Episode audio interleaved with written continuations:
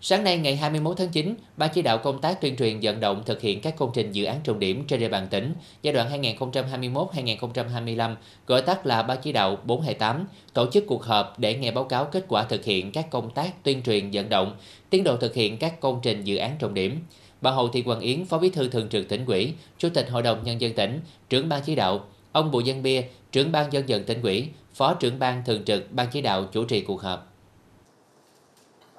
Trong thời gian qua, Ban chỉ đạo 428 đã phối hợp cùng các sở ngành tỉnh, cơ quan, đơn vị địa phương liên quan triển khai công tác tuyên truyền, vận động tổ chức cá nhân thực hiện tốt công tác giải phóng mặt bằng, bàn giao mặt bằng cho đơn vị thi công các công trình dự án. Trong đó, Ban chỉ đạo 428 đã thành lập tiểu ban tuyên truyền, vận động thực hiện dự án đầu tư xây dựng công trình cầu Rạch Miễu 2, gọi tắt là tiểu ban 02.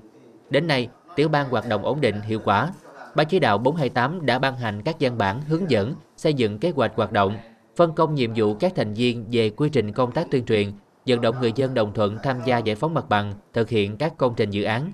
Ban chỉ đạo 428 công bố quyết định thành lập thêm 3 tiểu ban gồm tiểu ban 04, khu công nghiệp Phú Thuận, tiểu ban 05, khu lạc địa Phú Lễ Ba Tri, tiểu ban 06, công trình đường dây 110 kV. Ban chỉ đạo 428 giao ban dân vận tỉnh ủy là cơ quan thường trực ban chỉ đạo đã tham mưu ban thường vụ tỉnh ủy ban hành công văn chỉ đạo tăng cường công tác tuyên truyền vận động giải phóng mặt bằng dự án đầu tư xây dựng công trình cầu Rạch Miễu 2 và dự án đường gom, đường dẫn vào cầu Rạch Miễu 2, thường xuyên thông tin nhắc nhở kiểm tra, hướng dẫn xây dựng các mô hình dân vận khéo, thành lập nhóm Zalo để thông tin kiểm tra tiến độ, tổ chức phát động hưởng ứng các cao điểm thi đua đồng khởi mới theo kế hoạch của Ủy ban nhân dân tỉnh. Tại cuộc họp, các đại biểu đã thảo luận về những ưu điểm hạn chế những khó khăn vướng mắt, kiến nghị đề xuất về các nội dung liên quan công tác tuyên truyền vận động thực hiện các công trình dự án trọng điểm trên địa bàn tỉnh.